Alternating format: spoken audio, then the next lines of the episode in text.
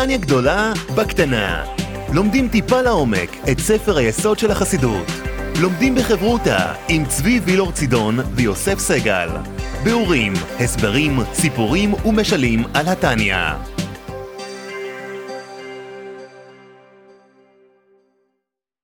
ייי, הגענו לשיעור הרביעי של טניה גדולה בקטנה, ברוך השם, שלום וברוכים הבאים, אני צבי וילור צידון, עם הרב יוסף סגל, ננסה טיפה ללמוד אה, לעומק את הטניה הגדולה הזאת, נלמד את זה בקטנה, השיעור יימשך 22 דקות בערך, קצת יותר, קצת פחות, אבל מי סופר.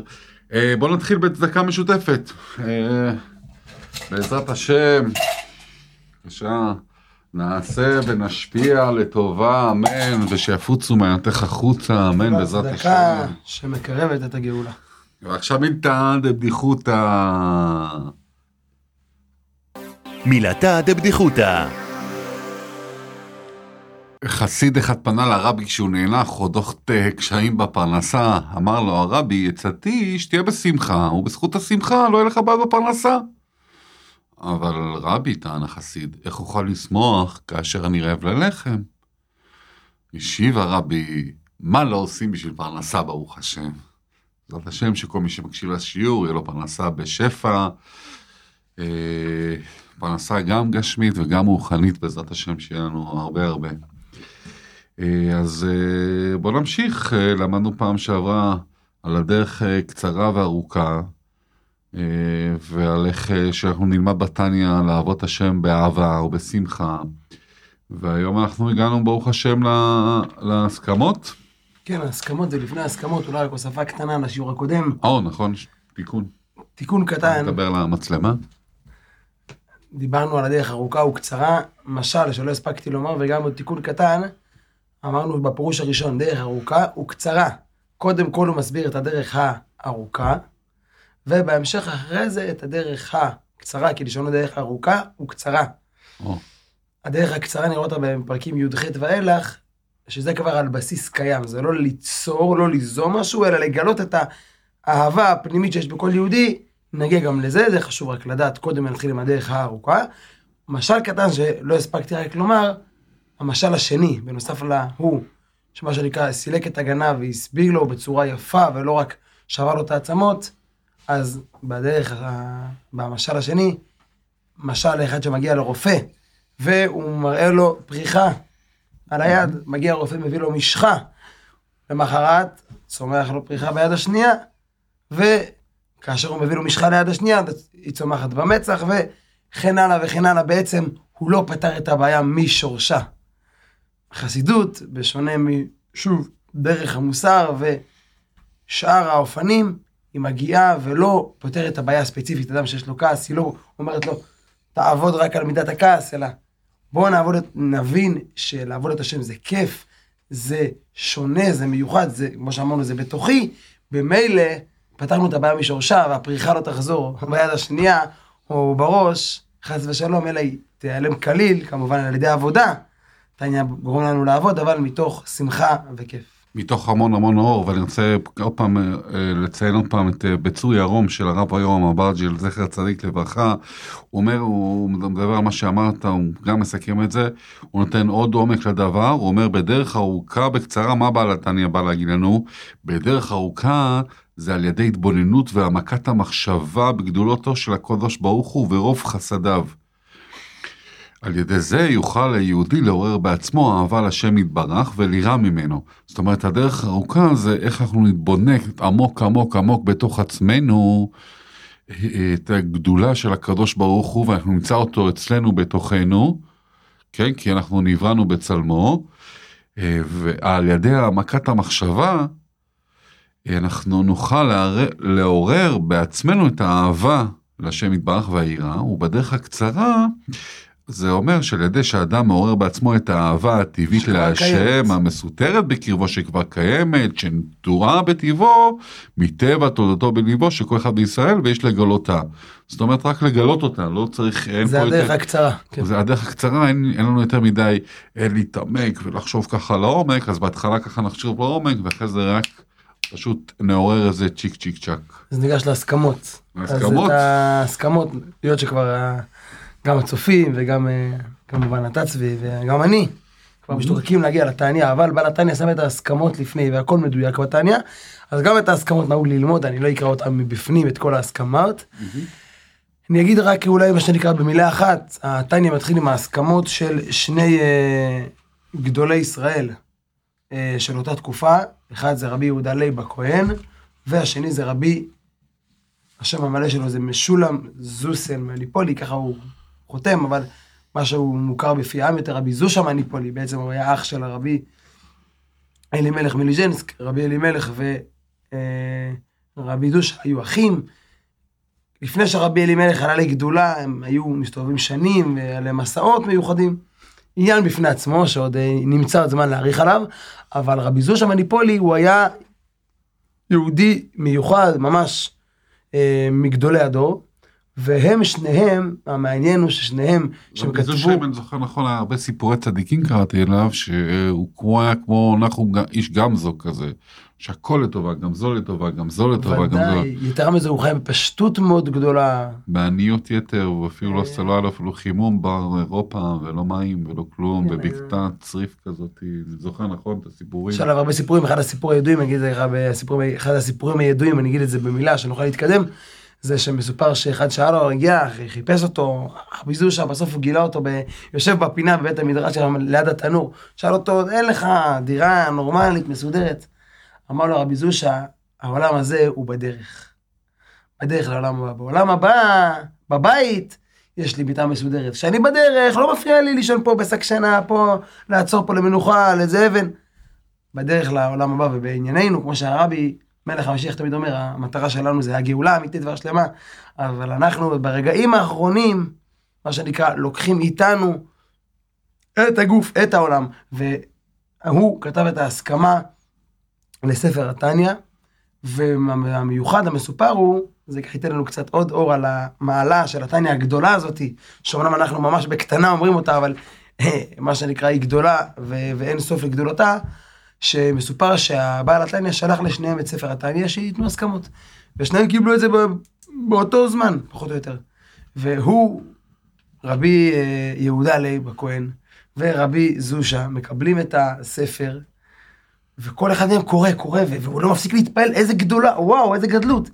וככה מסופר ששניהם רצו, כל אחד רצה לספר לשני על הגדולה, בלי תיאום מה שנקרא, ומסופר שנפגשו ככה, יש אפילו תיאור שאומר על הגשר, לא יודע בדיוק על הגשר, אבל הם נפגשו ככה באמצע הדרך, שניהם, והתחילו לשוחח באמצע הלילה על המעלה של התניא, עד כמה הוא גדול, וכפשוט שיצא משניהם הסכמות שהם מתארים את התניא. את ההסכמות כל אחד יכול לראות מבפנים, לא, לא נקרא אותם, נמשיך הלאה, מה שנקרא להקדמה, אבל באמת, גם בהסכמות, הם מזכירים את בעל התניא בעצמו, שהם זכו לשבת עוד אצלו, אה, חלקם עוד היו עם המגיד ממזריץ', רבו של אה, אה, בעל התניא, שאותו הוא גם כאילו בן הבעל שם טוב, בן רבי ישראל הבעל שם טוב לרבי שנור זלמן, ויש את רבי דובר, המגיד ממזריץ', שהם הוא היה מה שנקרא ממוצע ביניהם, הוא היה ממשיך של החסידות ונתן לו את הכוח להתחיל את חסידות חב"ד, אז הם היו שם כמה תלמידים, זכו גם כן ללמוד אצלו, והם מזכירים שם, זכינו ללמוד איתו, מפי באר מים חיים, אבל הנקודה זה בסופו של דבר שתיהם מגדילים במעלת ספר התניא, כמובן נותנים את ההסכמה שלהם ומסיימים, כפי שנראה גם בהקדמת המלקט, עם איזשהו חרם שעשו על כל מי שהדפיס את ספר התניא ללא רשות. וזה חשוב לדעת, גם כל הדפוסים שיש לנו היום, כמו שהזכרנו בשיעור הקודם, אלפי אלפי דפוסים, וזה ממשיך להידפס בלי הפסקה, הם צריכים להיות באישור של, אז זה היה דפוס אה, האלמנה והאחים אה, רם, שהדפיסו את ספר התניא, וכמו שנראה, פה אה, כיום זה קרני אות תורה, הוצאת ספרים כהת, כמו שהיה לכל ספר התניא, מיד בדף השער יש את הסמל של אה, קרני אות תורה של קהת, אז בלי האישור שלהם, אין אישור להדפיס את ספר התניא עד היום, גם מי מה, וזה שמעוניין. עולה כסף אם אני רוצה להדפיס עכשיו אצלי במדפסת? אתה תקבל את האישור, תקבל את העמוד המדויק, מה שנקרא, את הנוסחה המדויקת, הסיבה אגב, וזה הכי חשוב. למה הוא אמר לו לעשות את זה? כי היו כאלה שניסו, ולא רק ניסו, אלא זייפו מהדורות של ספר התניא, זה היה בתור קונטרסים, עוד לא היה ספר מקובץ, הם בכוונה זייפו, גם מתנגדים לתורת החסידות, על מנת לשבש את ספר התניא. היו גם טעויות שנפלו באקראי, כמו בכל הדפסה, בפרט שפעם זה הכל היה בהעתקות, כמו שנראה בהקדמת המלקט, וכשזה בהעתקה אז... אות לא ברורה, אות פה, ו... אז ממילא הם קבעו, יש את הנוסח, וגם הרבי אמר לא לשנות בשום פנים ואופן את העימוד של ספר התניא, לכן כל האלפי מהדורות שהודפסו הם עם אותו עימוד, עם אותו דף שער, אין שינוי בשום אות, אין שינוי, אפילו בצורת העמוד, הכל אותו דבר, וזאת בשביל, שוב, תורה שבכתב, לשמר, בדיוק כמו שהתנ"ך, הן, יש אלפי דפוסים, אבל אין כמה מהדורות התנ"ך, אותו, אותם אותיות, אותו עימוד אמנם שונה, אבל בתניא המיוחד הוא העימוד אותו דבר, הכל מדויק, הפלא ופלא, אות לאות. אה, עובדה לתניא. זמן לעובדה לתניא. עכשיו עידן, אה, בעזרת השם שהשיעור גם יהיה לזכותו. שים לנו את הפתיח. עובדה על התניא.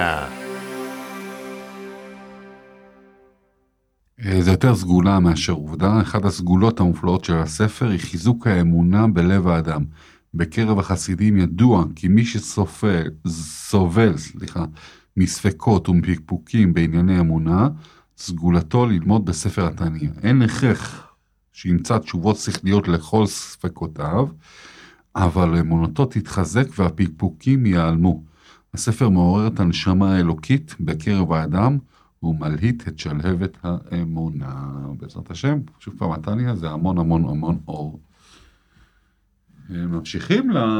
לאיפה אנחנו ממשיכים עכשיו? זהו, אז לפני שאנחנו ניגשים להקדמת המלקט, רק נזכיר, יש פה גם כן הסכמות של בני המחבר, הבנים של בעל התניא, היו לו שלושה בנים, רבי דובבר, רבי חיים אברהם ורבי משה, שרבי דובבר בעצם זה הרבי האמצעי, בנו של, שלו, וגם רואים בחתימות שלהם שהם מביאים את ההסכמה, בהסכמה שלהם גם הם מסבירים את הסדר של התניא, שהם הוסיפו, הזכרנו את החלקים הבאים, בסוף את אה, איגרת הקודש, איגרות שלו, אה, וכן את, אה, ש- את אה, קונטרס אחרון, וכל ההוספות הם מזכירים את זה פה גם כן, את הסדר שבו הם סידרו את זה, וגם כן, לא להדפיס ללא אישור, ורואים בסדר חתימותיהם את ההבדלים, שהבן הצעיר, רבי משה, הוא חותם אה, הגאון החסיד, מעליו רבי חיים אברהם, שהוא היה בדרגה יותר נעלית ממנו, יש עליו סיפורים ועניינים מיוחדים, אז הוא חתם הגאון החסיד מרנה ורבנה שנור זלמן, והרבי, רבי דובבר, הרבי האמצעי, חותם מורנו ורבנו הגאון החסיד, קדוש ישראל מרנה ורבנה, ולא בחינם מורנו ורבנו, כן, כמו שאנחנו אומרים תמיד, יחי אדוננו מורנו ורבנו, על הרבי אומרים מורנו ורבנו, זה התואר של הרבי, אז מילא שלושתם חותמים על ההסכמות, ואנחנו ניגשים להקדמה. רגע, סתם לא קשור לתניא, דיברנו על זה, אז היחי על זה, היחי בעצם זה תפילה שתמשיך, גם יחי, יחי האדמו"ר הזקן ברוך השם, אנחנו בעצם מברכים את, ה- את, ה- את, ה- את כן, ה- בכל, בכל דור תמיד אירחו את הרבי יחי, אדוננו, מורנו ורבנו, זה האיחול שלנו כ... כ... כ- שהתורה שלו תמשיך, גם אפילו שהוא נסתלק מאיתנו כן. מעיניים גשמיות. אה, ידוע שצדיקים, אה, גם, גם האדמו"ר הזקן ידבר על זה, לא יודע אם מתישהו נגיע לזה. בעיקר באיגרת הקודש. ניגע בזה, אבל חלק כן. מהתניא באגרות הקודש, אז הוא אומר שצדיקים במותם נקראים חיים, ואנחנו בעצם מבקשים בהכרזה שלנו של היחי, שמי שלא יודע, אז אנחנו מבקשים בעצם שימשיך, זאת אומרת שהרבי ימשיך לחיות דרכנו והדרך שלו תמשיך, כמו שאנחנו רואים שתנועת חב"ד גדלה וגדלה וגדלה כל שנה, והרבי ימשיך לחיות והחסידים עושים את דברו. דרך, אה, דרך, אה, דרך הבנים שלו, דרך המעשים הטובים ודרך ההפצה הענקית הזאת. בעצם- אנחנו בעצם, זה תפילה שלנו, של היחי, אדוננו, מורנו ורבנו, זה תפילה שלנו לרבי, אנחנו מבקשים אה, לתת לו כוח, שימשיך להפיץ מעיינות ושנמשיך בהפצה הזאת. גם השיעור הזה, כמו שאנחנו רואים, זה המשכה של האדמו"ר הזקן, שהוא חי לפני בערך 300 שנה, זה- זה בעיקר- 250 שנה, האדמו"ר הראשון של חב"ד, האדמו"ר השני. אנחנו שפתם מדובבות בקבר, ככה נאמר, אז ממילא אנחנו אומרים, אדוננו, מורנו ורבנו, מזכירים את בעל התניא, כמובן שזה רק שימשיך תורתו וכולו, על ידינו. בעזרת השם. הקדמת המלקט? יש לנו עוד איזה שבע דקות בערך. הקדמת המלקט. אז אנחנו ננסה לתמצל את הקדמת המלקט בכדי שנוכל כבר בשיעור הבא להיכנס לפרק התניא. אה, במה שנקרא ככה בנקודה, לא כל מחבר שהוא כותב הקדמה, היא, ההקדמה כזאת ממצה וחשובה. בדרך כלל ההקדמה מסבירה מה הולך להיות בספר, איזשהו אנשים שעזרו לו לערוך את הספר, הוא מודה, כן, כ- כדרגה של מחברי ספרים. לא תמיד, יש הרבה שנוהגים לדלג על ההקדמה. בספר התניא, לא כן, לא מומלץ ואפילו אין, אין, אסור לנו לדלג על ההקדמה, כי ההקדמה היא מהותית כל כך, ולמה? ו... ובואו ניגש להקדמה. בהקדמה אומר לנו בעל התניא בעצם למה הוא כתב לנו את ספר התניא. אנחנו יודעים שרבי, בדרך כלל, שואלים אותו, והוא עונה, זה דרכו. אנחנו יודעים שיש שאלות בעבודת השם, אנחנו ניגשים אל הרבי, וכך גם היה אצל בעל התניא, כי הוא פתר את חסידות חב"ד, את הדרך המיוחדת הזו, שאנחנו ממשיכים אותה כמו שהזכרנו עד היום, עד הרבי שלנו, הרבי מלך המשיח, היא ממשיכה כל הזמן, ואנחנו רגילים ומכירים את הסגנון של לפנות ולשאול. אבל, אמר בעל התניא, משני סיבות כפי שיזכיר בהקדמה, אין האפשרות יותר להמשיך בדרך, כפי שזה היה נקרא אז יחידות, שהחסיד היה לו שאלות בעבודת השם, על הדרך, בעצם על עבודת השם הוא היה נכנס לבעל התניא באופן יחידות, באופן אישי ושואל אותו, אלא הוא אומר, לזה כתבתי את הספר הזה, ואגב, לפני שאני אסביר איך זה עונה, איך זה מסביר ואיך זה יענה, גם אצל הרבי שלנו ראינו את זה בגלוי.